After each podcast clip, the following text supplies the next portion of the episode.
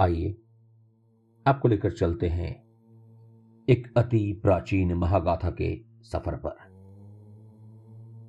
आज से पाँच हज़ार वर्ष भी पहले एक अति सर्वनाशकारी महायुद्ध हुआ, जिसमें न सिर्फ़ भगवान ने धर्म की सीख दी और स्वयं पार्थ सारथी बन उस रण का संचालन किया, अपितु अपने प्रण को दरकिनार कर अस्त्र भी उठाया।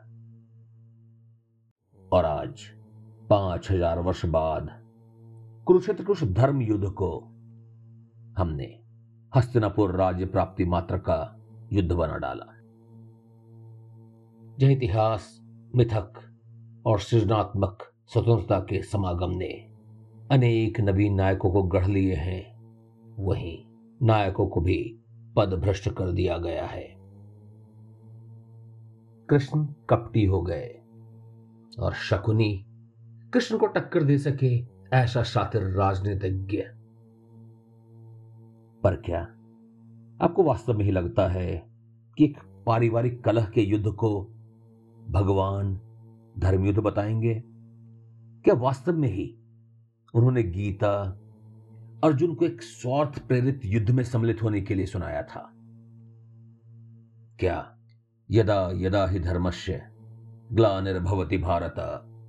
अभ्युत्थानम धर्मस्य तदात्मानम सृजाम्यहम। परित्राणाय साधुनाम विनाश्चाय दुष्कृताम। धर्म संस्थापनार्थाय संभवामी युगे युगे। का कोई अर्थ नहीं था। या फिर कहीं ऐसा तो नहीं कि हमसे ही कहीं कोई चूक हो गई।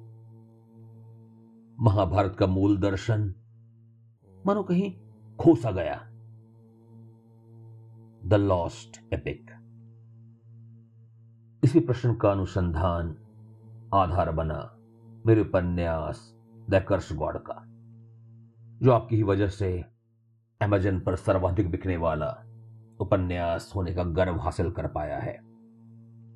और अब मैं विवेक दत्त मिश्र, आपके पास प्रस्तुत हो रहा हूँ हर हफ़्ते। महाभारत के कुछ आयामों को लेकर। चर्चा करने उनके मूल दर्शन पर द कोर फिलॉसफी उन्मूलन करने उन निराधार प्रसंगों को जो भ्रामक हैं और हमारी महान संस्कृति पर ग्रहण बनने की कोशिश कर रहे हैं। आप और मैं मिलकर पुनः समझेंगे कि क्यों महाभारत पाँच हज़ार वर्ष बाद भी सर्वकालिक और सर्वदेशीय है। कंटेम्प्रोरी एंड रेलिवेंट हर हफ़्ते तीस सितंबर 2022 से हम और आप निकलेंगे उस सफ़र पर, जिसका उद्देश्य होगा महाभारत एक खोज। डिकोडिंग महाभारत विथ विवेक, यानी कि मेरे साथ।